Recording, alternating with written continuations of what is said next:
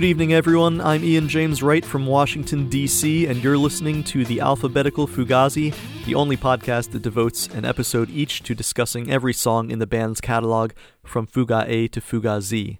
Joining me today to discuss Guilford Fall from 1998's End Hits is Brian Schill, the author of The Year's Work in the Punk Bookshelf, or Lusty Scripts. So that's scripts the story of the books punks read and why they read them. Welcome to the show, Brian. How you doing? Uh, you know, I'm doing okay, Ian. Thank you so much uh, for letting me uh, be a part of this experience. Uh, it's, it's, you know, it's. I'm very honored. And I was, as I was saying off mic, just, uh, I'm coming to you from North Dakota here. We're just, uh, just trying to get by, not, not, not getting sick, given that the, the virus is pretty, pretty rampant up here. Yeah. Um, well, uh, good luck with that, and um, let's let's hang in there. Hope we get uh, mm-hmm. rescued by modern medicine. Um, man, if they pull that off, people really uh, change their tunes about uh, quote unquote big pharma. I think, right? Like, yeah, exactly. It's all negative about those guys until we need a vaccine for something like this. Yeah, and that's so it's interesting you mentioned that. I, I, I, work at the University of North Dakota School of Medicine up here, the only med school in the state. Um, so I'm, I'm in a med school and I'm dealing with a lot of those uh, those researchers and physicians all the time working on that stuff. And we got people researching COVID, and uh, and it's all incredibly interesting. And you're right, a lot of the you know for better or worse, a lot of the research that they do is is financed not just by the NIH or whatever uh, CDC, but but some of those private firms too. And it's it can be on occasion somewhat productive. Yeah. Hmm. Well. Um keep up the good work. Tell your colleagues to keep plugging away, and uh, yeah, we'll we will pull for a cure. Anyway, so this book is intriguing. Uh, can you tell me about it? Uh, what's what's the concept, and um, what can readers find therein? Yeah, thank you. Uh, so very generally, um, I think the the context or the background is I noticed, and I think I'm sure you had too. Um, there there seemed to be this stereotype about punk rockers. I mean, particularly in maybe the 70s and 80s. Uh, it's you know you and I are past that. Much of the world is past the stereotype that they're it's just kind of dumb, right? I mean, the genre itself, the musicians. You had Joey Ramone singing, you know, on the Pinhead. You had Kurt Cobain saying uh, you know, I am dumb. Uh, that song from their from In Utero and so on. There was a stereotype, especially amongst uh, the sort of uh, professional class or the uh, a certain a certain class of people, that this music that was not professional, etc., was just not very smart. And I, you know, you can find all kinds of critiques of early punk rock, and these guys are clearly idiots. They've probably never read a book, etc. Um, you and I know that's not true. In, in fact, the the reverse is is is quite true insofar as a lot of the folks participating in this subculture punk and post punk are very well read, very literate, and in fact, you can find all kinds of references to literature, to philosophy, to poets, to you know playwrights, and so on in these songs, in their uh, in the liner notes, and so on. Um, you know, across time and space, all these different scenes, and I just uh, thought it would be an interesting thing, a project to try to do, is to sort of tackle all that, right? To bring it together and see what is the sort of literary history history, if you will, of punk and post punk from even say Velvet Underground up until as soon as the, whenever the book was published, 2017. Hmm. Um, and so there's a series of chapters on all that stuff on punk and philosophy, punk and poetry, punk and theater, uh, punk on Henry Miller, and there's a lot of references among some bands and uh, Dostoevsky, stuff like that. Just kind of teasing that all out and trying to figure out what's the significance, why these authors but not these, why these particular uh, philosophical traditions and not others, and what what that all means. So, hmm. are there any um, particular findings uh, you'd like to uh, make note of? The yeah, the, uh, the, I think the ultimate or the eventual thesis of the, the thing is that um, a lot of the books and or authors and or uh, types of writing that seems to attract uh, these again these punkers, uh, post-punk folks, or fans, or producers of that culture across time and place is um, stuff that's sort of self-consciously.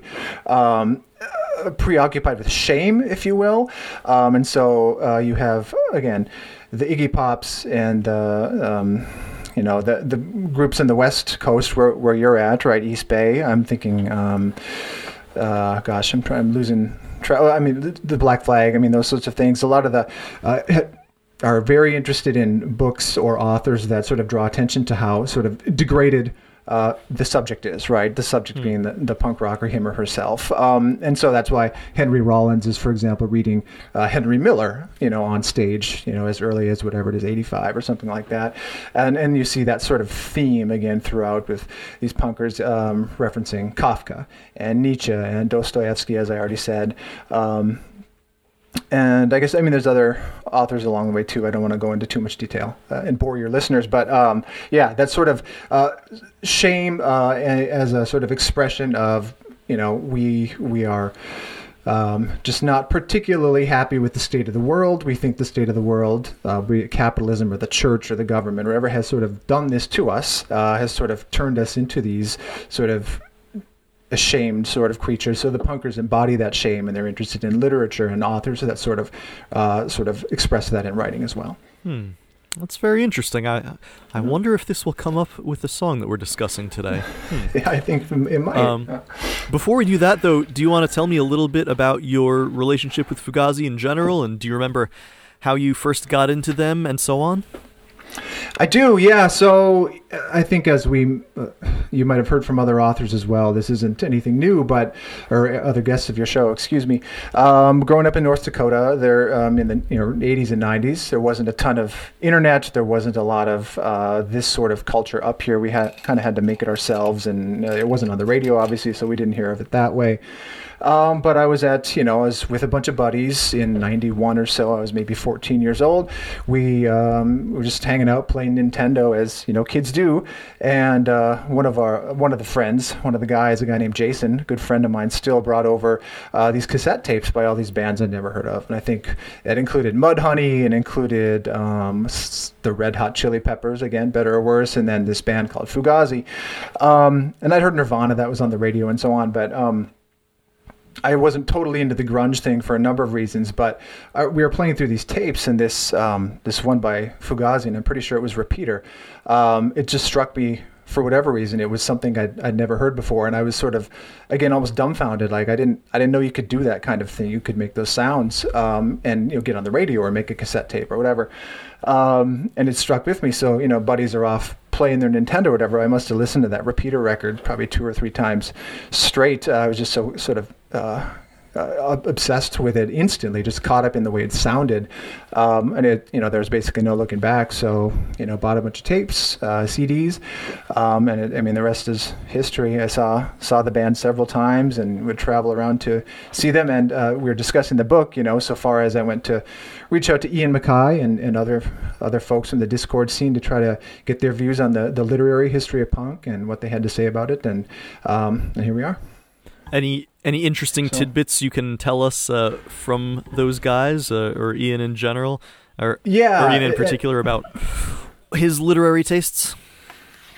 Yeah, his. Um, so I I would I'm a bit surprised. I was I was uh, sh- not shocked, but surprised at some of his responses uh, to the, the literature the books he was into, and maybe I shouldn't have been. But um, the conversation might lead us into into the song. Uh, in any case, uh, Guilford Fall, that is. But uh, Ian mentioned he was interested in, uh, as a kid at least, C.S. Lewis. Um, I know he mentioned, I think Kurt Vonnegut, and maybe that's not a surprise. Um, he had expressed some interest in James Baldwin, and he also mentioned Ringolevio, a book by Emmett Grogan, who was an old sort of you know anarcho-socialist, uh, hang out with Abbie Hoffman, kind of theater uh, theater guy, traveled the world and so on.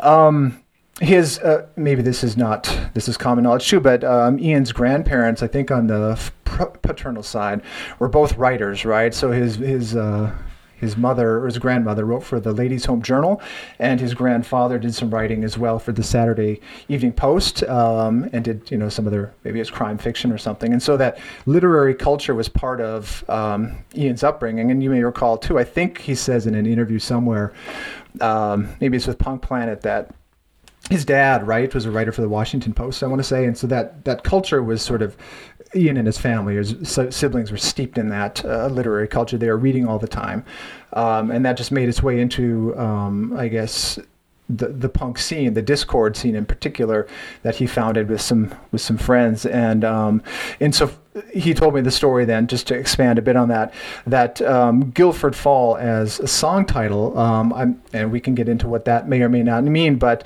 I'm sure many of us have seen uh, Guilford, Connecticut in the liner notes for those Fugazi records, and that's because that the band would travel up to Guilford, uh, where Ian's grandparents were, and he used to say they would practice up in that old house, I think after the grandparents had passed away, and that house was just filled with books. There were bookshelves everywhere. And so a number of the um, song titles that the band would sort of apply to these draft songs were just book titles they saw on the shelves, right?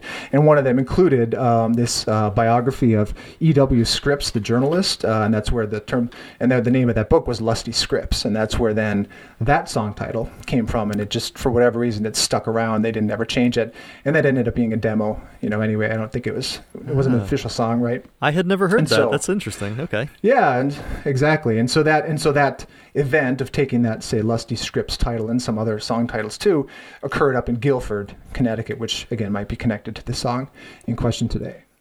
Yeah, I had assumed that almost certainly this had been a working title of some musical piece they were working on that, that simply stuck around after lyrics were written. And they don't have anything necessarily to do with the lyrics, but maybe it was on a, a demo tape that was just labeled Guilford Fall because it was re- recorded in the fall at Guilford House. Right. Exactly. Uh, this is my assumption. The uh, the demo version on the instrument soundtrack I noticed was actually recorded at Broad Branch Road, which by the way mm. is is Guy's parents' house. Um, ah. So there's a lot of they really keep it in the family it, as far as Fugazi and practice spaces and recording spaces. um, sure. So yeah, the demo was recorded there. So I, so I assume that Guilford Fall is from just some kind of practice sort of thing, like the kind of thing that uh, that you hear snippets of in in Red Medicine, right? It's like that. That's what I envision, at least. Yeah, no, that's my assumption as well. We didn't get into this song in particular when Ian and I talked, but I'm, I'm assuming the same as you. Yeah. Okay. Yeah. Well, that's those comments on the title are are just about all that I had by way of introduction. Um, and yeah, the demo version is is something that I think we can discuss too. Um, if people have seen the the documentary Instrument, the demo version is what plays over. There's this footage of of a 1990 anti-apartheid benefit show at St. Augustine's School in D.C. So, um, other than those intro remarks, uh, I do like to to give it to you, Brian, as my guest. What's the first thing you want to talk about when it comes to this song? Um, any any aspect of the music or lyrics or whatever? Well, I guess sort of broadening the scope a bit. I, I just you know what's really impressed me about this band and the reason I've stuck with them even into my you know my 40s or whatever is uh, it seems that well let me back up so there's that insert in the end hits uh, liner notes right where there's that sort of committed commitment to excellence or committed to excellence um, sort of screenshot or that uh, that piece of art they have there right and I and I like that insofar as I, I opened that up and it struck me as incredibly true and something to you know strive for in my own life. But with that record in particular, I thought, yeah, it's true. And then I listened to it and I heard the songs. And even before seeing that particular liner note, I'd always I'd recognized the way in which this band continually tries to uh, raise the bar, right? Tries to one up themselves with every record, from say Steady Diet to uh, you know the Kill Taker to Red Medicine to End Hits. It seems like they're constantly trying to build something bigger and more impressive, or just um, uh, you know, I don't know what the word is, but just something that's um, that they can be incredibly proud of, and they accomplished that, and they were committed to providing an excellent product, if you will, um, every time. And so, and I think that's exa- and I'm sure Ian would you know hate for me to use that term, but that's I see them doing that, and I see them going in that direction on this record as well. And it sort of peaks, if you will, um, throughout the course of this album, and hits with that song "Guilford Fall," which for me is sort of a zenith. Not that the other songs after that aren't as good, but just the the way that album builds and builds and builds and gets to this this track, which I do think musically, uh, lyrically, it's just incredibly intricate and uh, nuanced and very well done. Um, you know, very quickly, I just say I got a, I got a friend who sort of reads this the wrong, not the wrong way, a different way than I do, and he says, uh, when End Hits came out, we had a conversation, and he was frustrated by it. He said they're just like they're too good. The band just got too good, and, and, he was not. He was getting less interested in Fugazi as a result of, I guess maybe he wanted things that seemed more spontaneous, dingy, or punky, or whatever.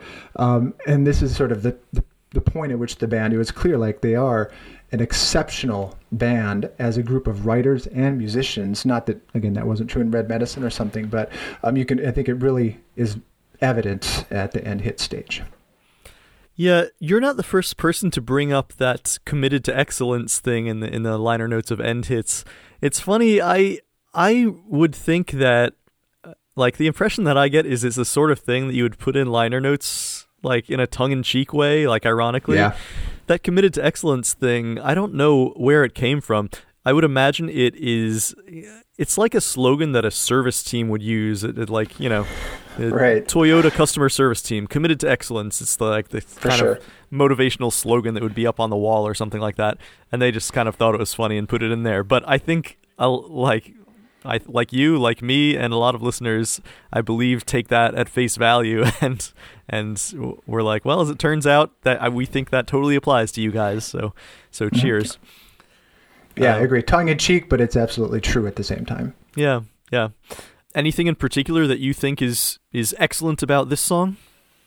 Sure. I so you mentioned the demo from from the instrument, um, like a soundtrack, and I think it's interesting to compare those two.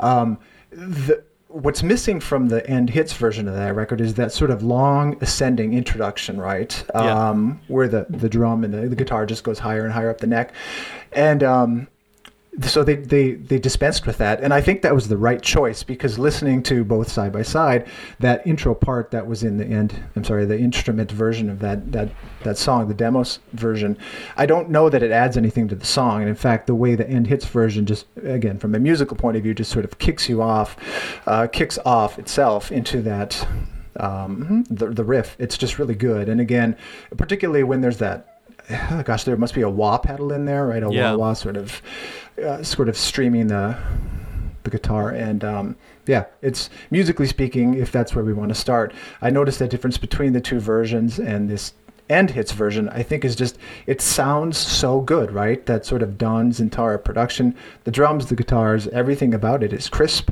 It's clean and it's again far more complicated musically speaking than I think the band often gets credit for. And it's just for me, it's um, it's really impressive. Yeah, that's that's a that's a pretty cool thing to examine. Which is if you if you just listen to the demo version on instrument, um, it is. I mean, that's a great example of how you can do a really effective and fun to listen to groove with one chord, which is all it is, right? It's like dun dun dun and it's it sort of Mhm. rides on that, and it ju- it just keeps it going. Um, Mhm. and it's it's great to listen to and it's enjoyable. This it it seems more musically complicated, but in in a way it isn't. I think um, Mhm. little little sounds and things are added to that main riff. I mean, if we're just talking about that riff, um, but it's basically the same. It's just like sort of one chord, and then little squeals and things are being added to it. And you're right. Certainly, there's there's a wah pedal all over this. That's that's a thing that I pointed out in the arpeggiator episode. I am pretty sure in that there's a part where a wah pedal is employed. Um, but in this one, it's like there's no doubt. It's like it's Right. it's wahing like in a funky way all over that sort of intro riff, and Yeah. um, but yeah, like so that's.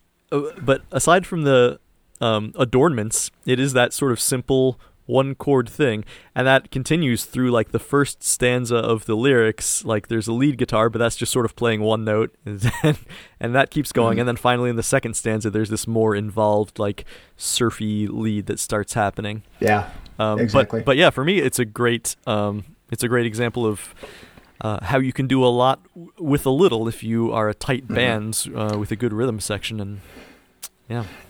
Exactly, and that's sort of that's I think what I'm getting at too is uh, despite that sort of main riff of the the the verses, right? You have the introduction with the wah, and then the uh, the sort of continually building. uh, I don't know if it's overdubbing or whatever, but with uh, the second and third guitars and so on, and what the drums are doing, and there's the chunka chunka stuff that Ian's always doing. Uh, like when you put it all together, I think it's it's far it's it's complicated, right? It doesn't sound like it in the verses part, and up front it's not. But I mean, I think you're right.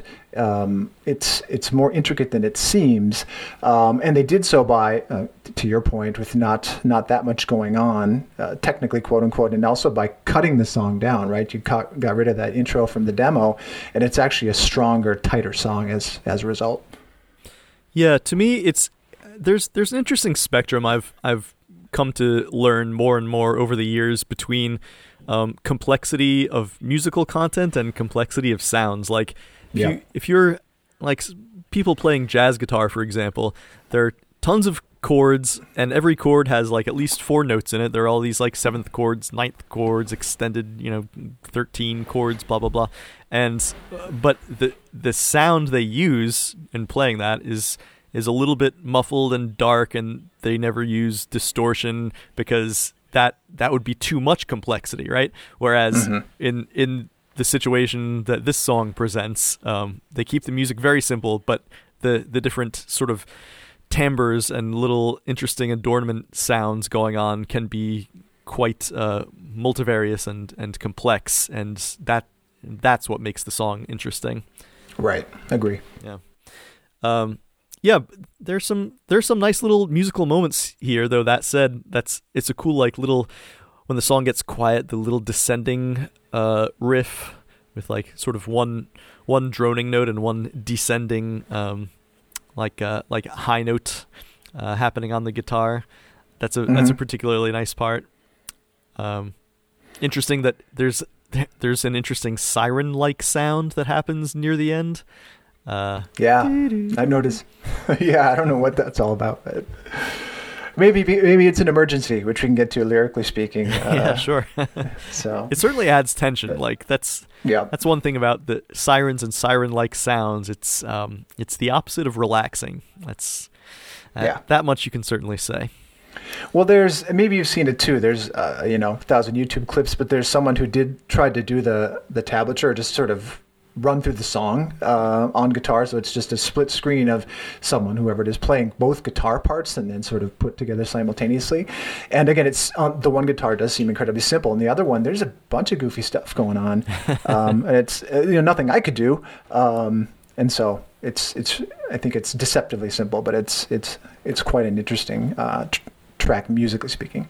Yeah, I did see uh that that video came across Hmm. my uh yeah in my search, but I didn't actually click and and watch it. So Mm. perhaps I should. Um, I think it's the same. I think he does like a ton of those, right? This this one guy who has done a bunch of guitar playthroughs of Fugazi songs. Oh, okay. Um, I'll have to check them out. Yeah, I I think so. I've noticed that sort of thing come up, and I keep ignoring it. Um, but I shouldn't. This guy's put a lot of work into it, clearly. That's right. Well, don't feel obligated to watch somebody's YouTube video. but Usually I don't, but I mean, right. I like now I'm in firmly in the business of of um, Fugazi obsessiveness, so I might as well. yeah. Um, well, yeah. I mean, you mentioned the lyrics. Where do you think we should start uh, in that regard?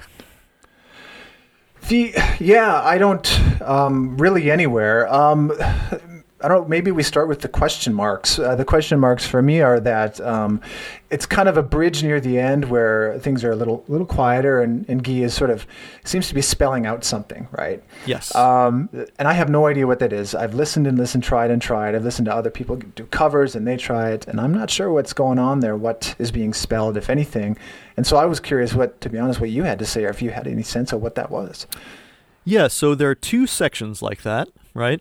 Um, Right. It, it sounds to me, first of all, as if in the first one, it's Joe. It sounds to me like Joe. Mm. Um, I don't I don't know if it struck you that way, and I I am not sure, but that's what it sounds like to me. Um, and then in the second one, it's Joe and Gee, uh, like doing it at the same time. Um, Hmm. This is how it, yeah, this is how it strikes my ear at least. And as far as what they're actually saying, uh, one of the things, I, first of all, it's it's low in the mix, so it's a little hard to make out. Also, Yeah. it's it's multiple voices and they have like echo on them, right? So Mhm. even if you understand the letters that they're saying, it like putting them in the correct order is is very hard. So yeah, I, I have had a, a difficult time too. I will say in the second section, there is a part where definitely the word appetite is spelled out. Hmm. Um, okay. I think there there's some letters before that, but then uh, appetite happens, and I, I think whatever the letters are that come before that are, I think the same ones said in the first section, which I still can't make out, and I don't think Yeah. appetite is spelled out there. So, yeah, that's also a big question mark for me. Uh, I, I'm afraid I don't have an answer, and I would like to uh, ask the Fugazi guys if I ever get a chance. Yeah. Well, I don't. I don't think I've seen the group a few times, and I don't recall seeing this song played live, and so I didn't know if either Fugazi live series or any videos if you've seen, uh, you know, seen the song and watched their mouths or whatever to get a sense of what they're what they might be saying. So, but, in fact, on that front, uh, this according to my research, this is the least played song from End Hits. Wow. Um, I believe go. it was 32 uh, outings at, um, w- in terms of the set of data I had analyzed, which is, I think they're always adding to the uh, Fugazi live series content, so maybe there's more, but um, mm-hmm. yeah, it seems like this is actually the least played one. And yeah, whenever uh, whenever I come across a, a, stat like that, I, I sort of wonder why. You know, why didn't they play right. this as much as the other ones? I think uh, so. I have I just recorded the episode, or um, I just released the episode on Foreman's dog as we're speaking, and mm-hmm. In in that one, I noted that like there's a part in that song where Guy is supposed to sing and play this lead part at the same time. It seems pretty hard, and he actually sort of like stops singing at one at a point that I've mm. seen in like live videos where he's supposed to be like singing and playing at the same time. So maybe it was just a you know a matter of it being difficult to execute live, and yeah, uh, Foreman's Dog was also pretty rarely played. So yeah, maybe maybe it's that sort of thing that's also happening on Guilford Fall. Sure, uh, it's my best guess. Um, so yeah, I well, all of which is to say, I yeah, not many people have seen this played live. Yeah, I'm I'm kind of shocked to hear that again because um, I, I, which your sort of uh, instinct might be correct there. Maybe it is just a tricky one to do to do live, but it's it's I'm surprised at that uh, fact that it's not played live much because it does seem like something that would really sort of be engaging for an audience and kind of be it's quick. It's you know it's it's uh, there's a lot going on and it's um, kind of you know it's quiet, it's loud, it can throw down, it can be you know whatever. It's like it'd be a good live song is what I'm getting at, and but it's it hasn't been apparently. Maybe they just uh, could never remember the letters. They were like, ah, "What are the letters again?" Ah, That's it. right. Uh, Tiny Tim is that what they're? I don't know. yeah, I I thought I had um, I thought I had made out the, the word tiny somewhere in there. Yeah. Uh, so yeah, I I think we're dancing around it, but I'm not quite sure. Maybe even little, uh, like those the words, the letters L, T, M, and I seem to come up a lot. Yeah, um, I think so too. Whatever they are. And and for me, yeah, maybe you said this, but why? I feel like I hear the letter Y all the yeah. time. But well, anyway, uh, it's yeah, you could definitely drive yourself crazy trying to figure that out. Listeners, um, do a little uh, do a little detective work. See if you can make out what they're saying, and comment in the thread when I when I post this on uh, on the Facebook group, if you will. Mm-hmm. Uh, would like to hear your opinion. That's the reason the internet was invented, by the way. It's just to to crowdsource this kind of thing. Yeah, absolutely. Um, but uh, but yeah, the the fact that you can make out appetite being spelled at least the second time around, uh, that certainly resonates with the rest of the song. Um, so mm-hmm. I, I don't think that's a coincidence at all. It seems to be a song that talks about uh, eating, or more uh, more accurately, not eating. Right for me, I mean, we don't need to go through the lyrics word for word, but this strikes me every time I hear it as, I think, a pretty well justified uh, critique um, being leveled at uh, liberals for sure, and maybe even leftists. That's that's what I hear. Um, and so I'm trying to figure out why would that be, and putting the song in context. You know, it's 1998 or 97 when it was being written. Maybe um, we're about five six years uh, of the way through. Uh, the Clinton administration, right, and what's going on in D.C. there, and I'm trying to figure out like what's what's he getting at here. Um, and my sense is if you're if you're a progressive. Uh, politically politically speaking, um, you know, it's we've had the second term of this Democrat, and and what is it what has it gotten us? And I don't know if he's thinking crime bill stuff or Telecommunications Act of 96, right, which is sort of paved the way for the five corporations. You know, Ian sings about earlier in the record, uh, welfare reform, quote unquote reform, NAFTA, all that stuff. Like this is this is from a progressive, allegedly a liberal president. Um, and if you're anywhere on the left, I mean, you must you must have been kind of horrified, right, at what was coming out um, as far as what counted as quote left leaning policy. Um, and that's, I mean, I'm wondering if that's what Guy's thinking. And he's saying, look, he's looking at um, the, the status of the country and the policy that's being passed, again, by, quote, Democrats in control. And he's like, man, you, you, how can you guys be satisfied with this, right? Um, the, there's there's all kinds of great policy on your plate for you to eat, and you're just letting it go bad, right? Um, and instead, you get this: you're somehow satisfied with this basically center right policy, uh, all this stuff again, NAFTA, et cetera, et cetera. Um, and he seems he seems to be speaking to that um, in a way that's a, again a criticism of of liberal liberal thinking. That's a very interesting take that I had not considered. Hmm. Well done. Uh, I appreciate that. Well, what was your take? Or feel I, free to you know, take that any direction. I, you know, I was considering the metaphorical possibilities here, but I think I, I had really failed to to reach a, a coherent theory on like on what this could mean other than um, than simply talking about uh, f- maybe food literally, but also just you know the the pleasures of the flesh, and um, mm. it seems to me to be a critique of asceticism, um, to use a word that is actually sure. uh, used in the song. Um, it's sort of an like almost an anti Five Corporations in a way. You know, a song that is a critique of of consumption, at least you know by uh, by uh, the uh, the octopus arms of corporations, whereas this song is a critique of not consuming enough. Um, and um, so there's um, I do have a little inside information on this. So Guy passed sure.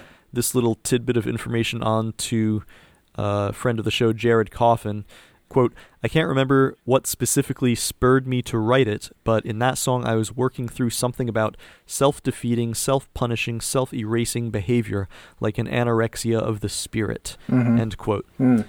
Um, so, like this fasting, this anorexia, there's there's a lot of metaphorical possibilities there. Yeah, I guess you could take it in a lot of different ways, but I think there are two sides to uh, a spectrum, and at either extreme, uh, either extreme can be harmful, really, right? Mm-hmm. Um, I think there's an instinct in a lot of people to deny themselves certain pleasures out of a um, out of a desire to to to like to master yourself in a way to prove to yourself that you are um, strong and you have strength of will mm-hmm. and um, you know like anything that can be taken to harmful extremes which seems to me to be in general what the song is talking about. One thing specifically is, I mean, so it uses the word, uh, Guy uses the word ascetic, which certainly brings to mind connotations about religion. Mm-hmm. And uh, there are so many religions where asceticism plays some kind of a role in the world, right? I mean, you know, in Christianity, um, there's there are traditions of fasting. You know, John the Baptist was an ascetic uh, even you know Jesus Christ himself uh, at at times. Um, you know, in Islam, Muhammad uh, w- had like this uh, these ascetic habits. Of course, you know there's fasting during Ramadan, etc. Um, but I think the the religion that most resonates, probably because Guy also uses the word mantra, is Buddhism. It did bring this to mind. Have you ever heard of Buddhist mummies who make themselves into mummies? no, I've never heard that. I do want to. I, I want to say Guy had. Uh, he has that eight spoked path, eight you know wheel tattoo on. Did, doesn't he? Or didn't he on his shoulder? He he does, but he has yeah. said that actually doesn't have anything to do with Buddhism. It's ah. it's oh. it's a reference to a Rites of Spring song. Mm. There um, you go. But yeah, let me let me just read a little bit from uh, some relevant quotes on, on Wikipedia because I think this is so super fascinating. So uh, the Japanese word sokushinbutsu is a kind of Buddhist mummy. It refers to the practice of Buddhist monks observing asceticism to the point of death and entering mummification while alive. Um, they uh, are likely inspired by the founder of Shingon Buddhism, who ended his life by reducing and then stopping intake of food and water while continuing to meditate and chant Buddhist mantras. In medieval Japan, this tradition developed a process for Sokushinbutsu, which a monk completed over about 3,000 days. It involved a strict diet called mokujiki, literally eating a tree. The diet abstained from any cereals and relied on pine needles, resins, and seeds found in the mountains, which would eliminate all fat in the body. Increasing mm-hmm. rates of fasting and meditation would lead to starvation. The monks would slowly reduce, then stop liquid intake, thus dehydrating the body and shrinking all organs. The monks would die in a state of meditation while chanting a mantra about Buddha, and their body would become naturally preserved as a mummy with skin and teeth intact without decay and without the need of any artificial preservatives. Many of these mummies have been found in northern Japan and estimated to be centuries old, while texts suggest that hundreds of these cases are buried in the mountains of Japan. So, uh, that's pretty crazy, right? That's incredible. Yeah, it's. I mean, you. The more famous stories of of like self immolation, um, you know, like the uh, like the famous uh, Vietnam War protest. Mm-hmm. Um, it almost pales in comparison to that as a show of strength of will. Exactly. it's it's very hard to imagine anybody uh, being yeah, uh, having the mental fortitude to do such a thing. And, yeah. And it's horrifying also. right. Wow. Well, so this is all interesting, and you have my brain going in a different direction now. And so, you know, we just got done with an election year and all that stuff in Fugazi, DC, quote unquote, political ban. So my, my I wanted to go in that direction right away. But when you describe the sort of asceticism of self stuff, it has me thinking too back to the literary angle we discussed before. I'm thinking of Kafka. I'm thinking of a hunger artist, mm-hmm. a short story, um, and there might be some element of that going on there. Um, I'm also thinking though too. I don't know if you read the. Uh, uh, the Tales of a Punk Rock Nothing novel, the Himelstein and Schweser book. No, uh, I didn't. From yeah, it's from I don't remember how many years ago, but it's kind of it's a fictional sort of pastiche. You know, it's it's a zine, it's it's a diary entry, it's nonfiction, it's a narrative, whatever. But it's a riff on the Washington D.C. scene, in fact. And there's all these you know pseudonyms for obviously this person's Ian MacKaye, and obviously this person is whomever, maybe uh, uh, someone from Kathleen Hanna. I don't know, um, but it's a really interesting uh, piece of fiction uh, in that what it ends up doing is it kind of takes the DC scene to task in a way, in that it tries to uh, dramatize the ways in which uh, who you know who's a vegan, who's not a vegan, who's lefter than thou, who's got this or that, who's more woke than who in this punk house or that punk house and within the Dischord scene, and so on. Like it really kind of shows the uh, sort of I don't want to say the ugly, ugly underside of that, but it just really paints it in a way that makes it look like there's a lot of folks in this scene, maybe not at Dischord, who are trying to sort of out, you know, out left the other or out whatever the other to the point of their sort of, as the song maybe is suggesting, um, their their veganism, their asceticism, their whatever political uh, sort of thought and action is um, self-defeating in a way, right? Or it it becomes performative, if you will, like a hunger artist. Um, and now I'm thinking of that book. So, and yeah, let's let's not forget the fact that Fugazi had an album titled "Steady Diet of Nothing." That's right, exactly. seems like this song might be appropriate on it thematically. Um, but but yeah, that's it's one of those things where like a legend has grown up around Fugazi and they have made fun of it themselves. I'm sure right. people remember the part in Instrument where you know they're telling a story about somebody who thought they you know lived together in a house without heat and like just these ridiculous rumors uh, that are blown out of proportion to the facts of the matter. Uh, yeah, so sure. so yeah, there's there's a lot of uh, things that like resonate with this a little bit about uh, Fugazi as a band. I don't get the sense that um, the famous, you know, straight edge, um, abstaining from alcohol uh, of Ian MacKaye and company, or or you know his veganism. Uh, I I don't get the sense that that stems from any kind of asceticism. I, I think it's sort of a, a different. It comes from a different place than that, and just he's not interested in um, doing those things, and it's more of a of a moral choice, at least for the veganism, rather than a self denial kind of choice. Yeah. No, that makes sense. And I think, you know, I'm not the first one to observe this, but th- it's been written elsewhere that there is something not necessarily about uh, Ian MacKaye in particular, but just about that scene, and maybe Straight Edge was a part of that, was that although it wasn't religious in the sort of official sense, capital R or capital S spiritual, there was a certain religiosity to the way a lot of the folks in this scene behaved, thought, and acted right, whether it comes to, again, um, abstaining from certain types of food and drink, right, which, to, as you pointed out, has a tradition in Judeo Christian uh, religiosity and I mean, all, over the world too. There's some of that element there. Um, within this punk scene, which is interesting, which would make a song like this, which sort of draws attention to that um, proper and improper diet. Um, it makes it not just a political thing or not just a you know, I guess uh, a thing about corporations or something, but um, something which can, you know, be a bit transcendent in a way, right? Um, and that's a good that's a good angle. Yeah, there there are some other words in this song like um, your your programmatic mind, which mm-hmm. suggests it's sort of like a a religious um, devotion almost to uh, to self denial that is um, that is perhaps the opposite of of self reflection and really thinking about why you're doing something rather than just uh, you know having this uh, idea and who knows where it comes from that that you should be doing this.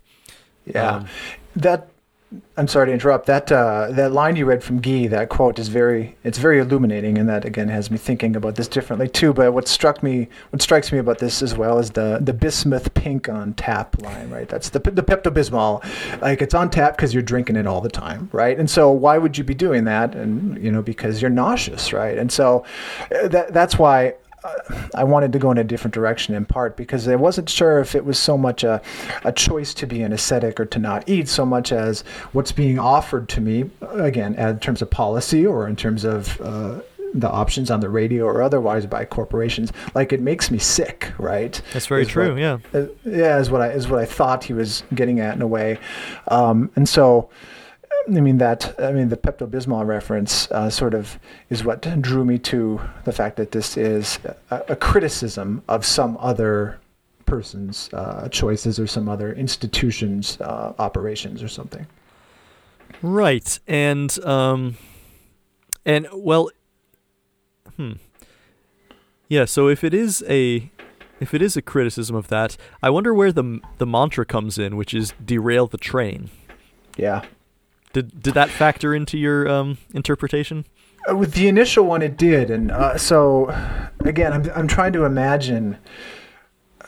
When I hear the song, I'm imagining, um, say again, it's it's the '90s. Um, a, a Democratic uh, advocate, I mean, for the, the party, right? Uh, and who voted for Clinton, et cetera, et cetera, and is interested at the policy level in getting these things accomplished. Um, and is seeing these things that are being passed, uh, the pieces of legislation that are actually very problematic for the left, um, for you know people of color, for you know the welfare reform. What did that do? For example, that just threw a bunch of people off Medicaid, right? So we had more uninsured people as a result, et cetera. And these things are very, um, and, and so you've got someone who's in my head. They're they're saying this mantra and in a programmatic way in defense of a particular administration or a political party when it's actually very very bad. Um, you know, for for the people who are the most vulnerable, right? And um, yeah. so they have this mantra: derail the train, derail the train. And Guy's like, dude, you're derailing the train, like for these these other people, the working class or whatever. Um, but again. Um, I guess it depends on who the you is. Who is yeah. the you? Who is the we? And all that sort of thing. I I I like examining the song through this framework. Do you think, uh, according to this reading, are the snakes like uh, conservatives? Oh, just or capitalism. I mean, it's it's the it's capital itself, which eats itself, right? Yeah. Uh, and, and and us along the way. So by the way, I wanted to make a just a public service announcement to our listeners. So this thing about snakes ingesting 40 times their body weight. Now, right. I did some research on this. I found mention somewhere of a type of viper that ate a lizard 1.6 times its body weight. uh, but I couldn't find an authoritative source on that. Other than that, um, the the highest number I found is the Conservancy of Southwest Florida found a Burmese python that had swallowed a deer 1.1 times its body weight. Uh, quote, wow. this is believed to be the largest prey to predator ratio ever documented for the Burmese python and possibly for any species of python, end quote. So it seems to be physically impossible for snakes to ingest more than that simply based on how wide their mouths can stretch. So this is mm. all to say that, look, Fugazi songs should not be construed as actual pet advice. If you own a snake, do not listen to this feeding advice and uh, do not actually throw down your bulldog if you have one of those. So, or yeah, there you go. Or and don't get a form Foreman grill either. That'll, that'll, that'll burn the hell out of your hand. Right. No. So that that was just a little bit of a tangent, but um, yeah, I do like how thinking in in the reading of this that uh, you know it's comparing the the you of this poem to the the snakes, which I mean, if we're reading this from a classical perspective, uh, are are a negative representation of something. Yeah. So y- yeah. you would imagine that it would be framed uh, that way from a political reading.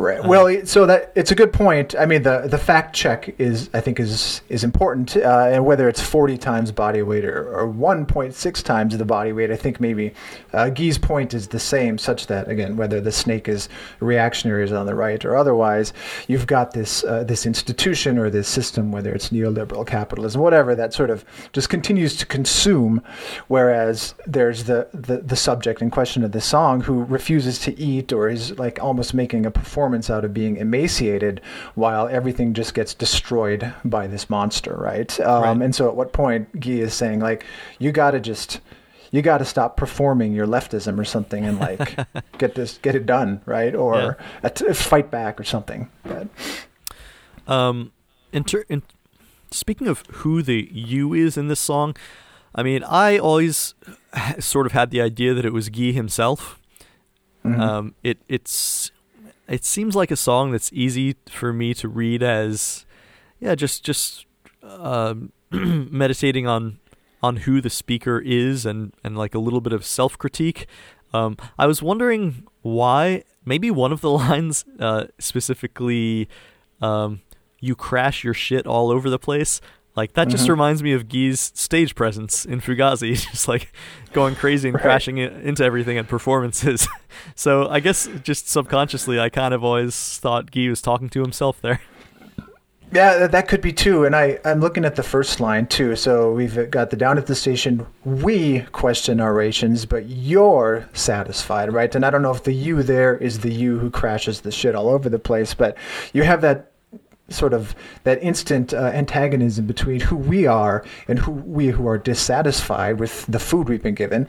Again, maybe it's the far left or whatever, and then the you who's somehow satisfied with this garbage that you've been fed, um, and then that you goes on to crash the shit all over the place or, or whatever, That's crash true. the appetite. That's a good point. And working working on the mantra, uh, even though not not getting anything accomplished. Um, and so I feel like there's, I.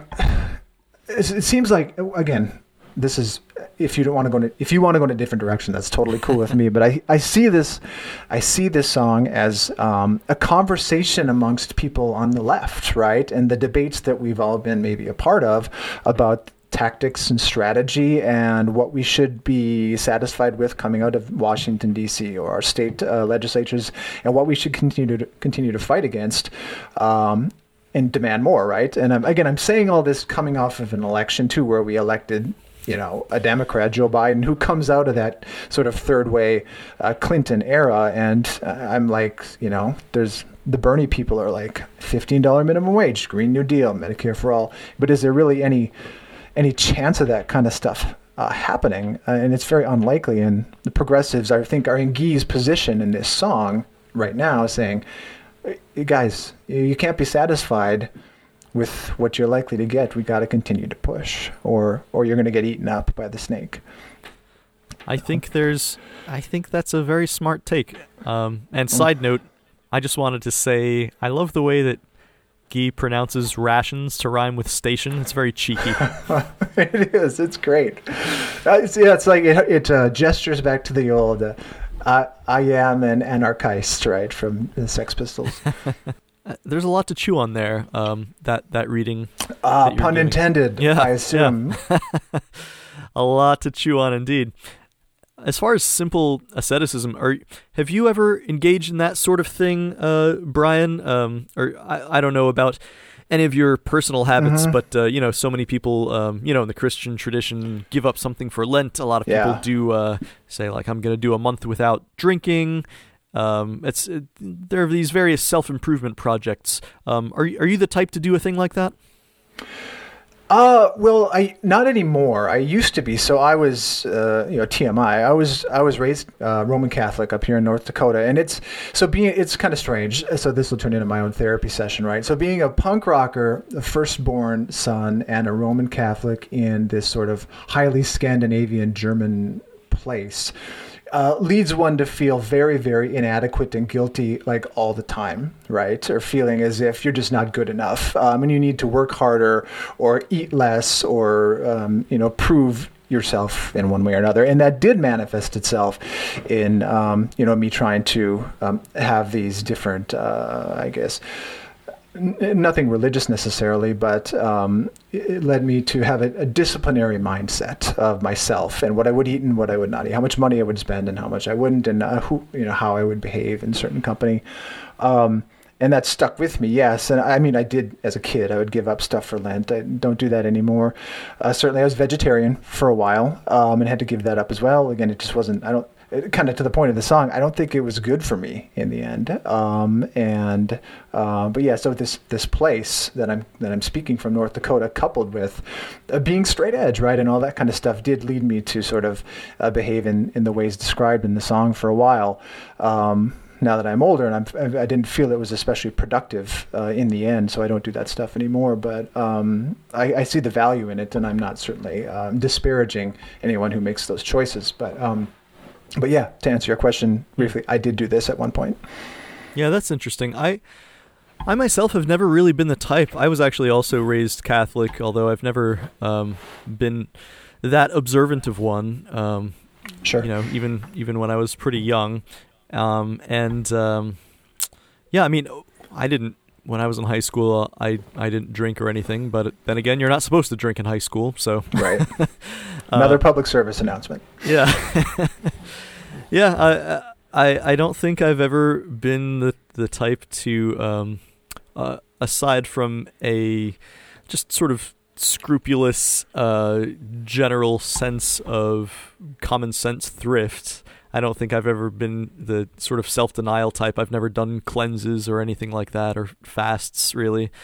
Um, but uh, I, w- I, w- I do remember at a pretty young age the book Siddhartha making a large impression on me, which is maybe Sure. why I immediately made the association with uh, with Buddhism in this song. But also, that's a that's a book where our main character, I'm sure most people have read it, um, uh, does the asceticism thing for a while, um, and you know eventually discovers, as you said, it's it's not good for him. Uh, it's it's not the way to enlightenment or, or whatever. Um, Mhm. But uh, but neither is the other extreme, and he uh, eventually finds sort of a, a middle path that is um, that you know makes makes sense for him and and leads to a, a type of enlightenment. Um, Yeah. So maybe that plays a role also in in my personal uh, journey through this sort of thing. Yeah, that could be. And so, connected to that too, I was um, again the Roman Catholic thing. Uh, if- even if I've sort of moved away from that as an adult, it obviously has uh, an influence on the way I, I thought and you know, about the world growing up and all that, in in good and problematic ways. But I studied religion in college as well, and so uh, literary theory and criticism and so on. And I was very interested in in uh, especially. Um, Zen Buddhism and all that kind of stuff that that Guy seems to have um, you know grasped onto in some ways at one point in his life as well. Um, and I do think there's um, you know a lot of that influenced my my habits in terms of eating and drinking and all that stuff too. And so I mean to this day, again better or worse, I'm a pretty thin dude, um, you know, for and who's pretty tall. So for my height, I'm I'm underweight, um, and I, I I'm working hard to to get past that though. so. Yeah, I've always been pretty thin myself, and of course, I mean, so is Guy. he's like, Yep. uh, he's always out there uh, on stage with his shirt off, looking real skinny. Um, so yeah, that's I think that also enters into why this this could be sort of a self criticism uh, kind of a song. Well, isn't there? This is way off topic now, but isn't there uh, literature on the sort of uh, what happens to your brain, right, when you start to do that fasting sort of thing? I mean, it can lead to different sort of states of consciousness, which which can be very enlightening in a variety of ways if you're if you're disciplined with it and practice it uh, religiously, pun intended, or regularly, um, which I've never done, but. Yeah, this is this is something I neglected to look into the, the scientific research around states of mind and and fasting. Um, hmm. Yeah, well, not not very well prepared, Ian. Damn it! I've, I again, I have failed. Um, listeners, there's some homework for you. Um, there you go. What what does the literature say? Um, well, uh, to move on a little bit you know, I, I couldn't find much in the way of live versions of this song. Um, I did find one interesting cover online that you can see. It's uh, this band called Ice, comma Sea, comma Dead People. Ice Sea, Dead People from London. They uh, apparently they played a Halloween show as a Fugazi tribute band and and did this song. Um, sure. Which I'd you know tip of the hat. Like I think a lot of people if they uh, decided to do a Fugazi tribute band act, they might not it might not occur to them to pick Guilford Fall. Um, so that's pretty cool. Um, uh, well, what do you say we talk about ratings?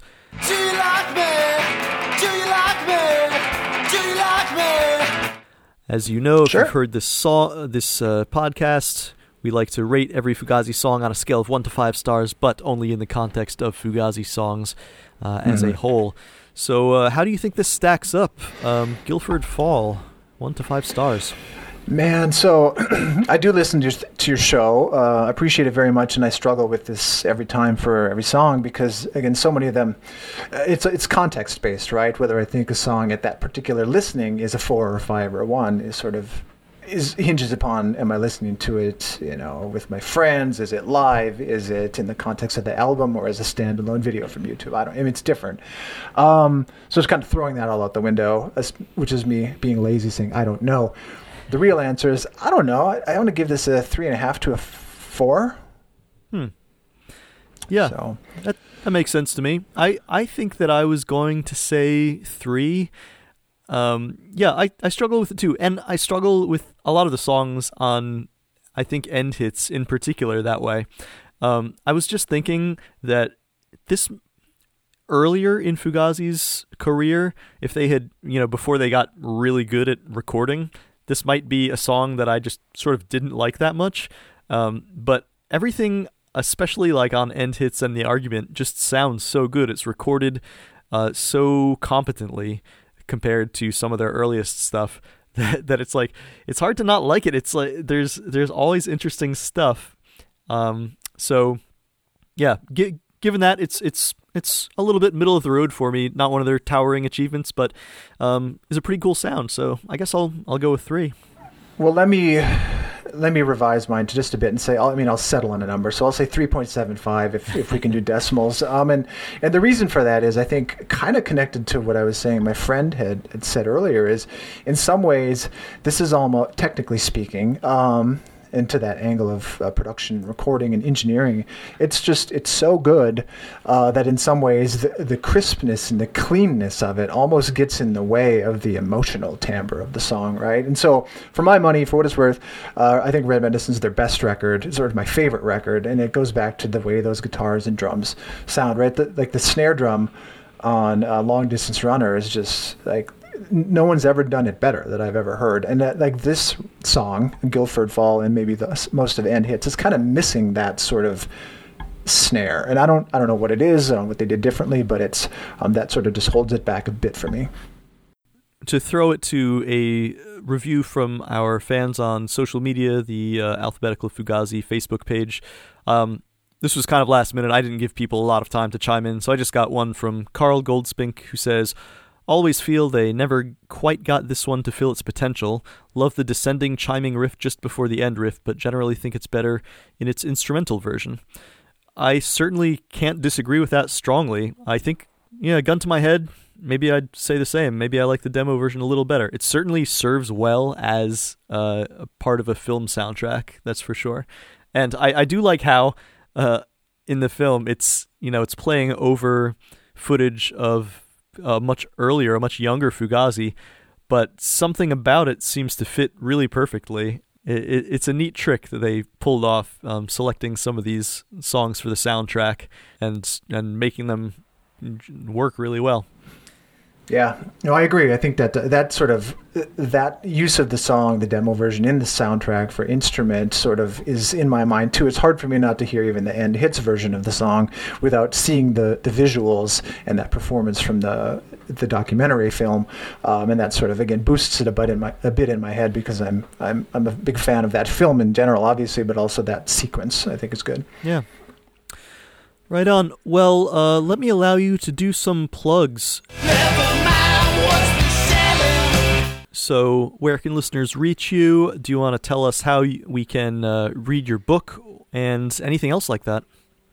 Sure, I appreciate the opportunity. Uh, so yeah, the uh, the book title again is "The Year's Work in the Punk Bookshelf." Uh, we just just I prefer lusty scripts, um, and as you said, uh, in this case, it's S C R I P T S, like a script, and that was again for copyright reasons. We were talking off air, weren't we, about uh, you know how you kind of sign your soul away when you work with a, a major publisher or record producer or something, and they they don't let you do the titles the way you, you want to do them.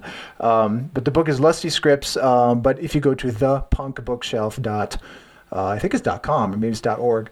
I'll, I'll confirm that for you. Um, you can access the book, or it's just at Indiana University Press. You know, uh, I tip my hat to them. And um, what else? I do a podcast of my own. It's called with a friend. Uh, it's called Living in the End Times, and it's it's very uplifting. And we just talk about you know politics and climate change and policy and what's going on uh, and all that and other plugs. That's about it. Cool. Well, whatever that address is, I will put it in the show notes so listeners can just go down there and give it a click, and uh, that will be your answer. Uh, so, thanks again, Brian Schill. Great conversation. Great talking with you. I don't have any plugs other than if you could uh, tell a friend about the show, a friend who likes Fugazi, preferably. I don't think telling anybody else about the show would do much good. But uh, yeah, uh, spread the word a little. Um, you can also reach me, as always, at fugazi to z at gmail.com. You can join that Facebook group I was talking about, just called the Alphabetical Fugazi. And uh, yeah, share in the conversation, and maybe you'll have some interesting takes on songs that, that I will not have thought of. So your contributions will be welcome. So I hope you'll join me for the next episode when we'll be discussing Hello Morning. Until then, keep your eyes open.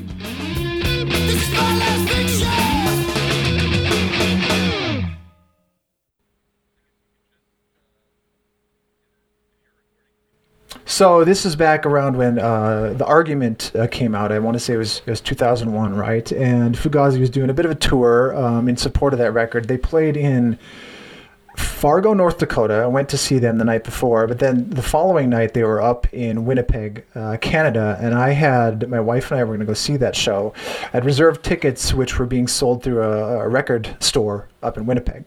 Um, and so, you know, went down to Fargo the night before, Fargo, North Dakota, which is about 70 miles to the south of where I'm at, um, right along the North Dakota Minnesota uh, border.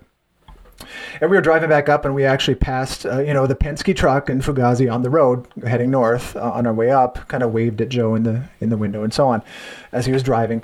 Um, but we went up to Winnipeg then the next day, uh, and um, it was my birthday, as a matter of fact, and that's an important bit of uh, context. So we got to the record store to pick up our tickets for this show, which was going to be held in at some arena in the St. Boniface, uh, the French Quarter, effectively of Winnipeg. If you've never been there, Canada. And uh, the record store was closed, and there was a sign on the door saying "Sorry, closed." You know, indefinitely because the owner and maybe I think his partner or something owners uh, had died in a some sort of automobile or uh, motorcycle accident, right? And so we're thinking, oh, that's that's horrible. Number one, but also number two, did we just drive three hours, you know, for nothing because we don't have tickets to this show?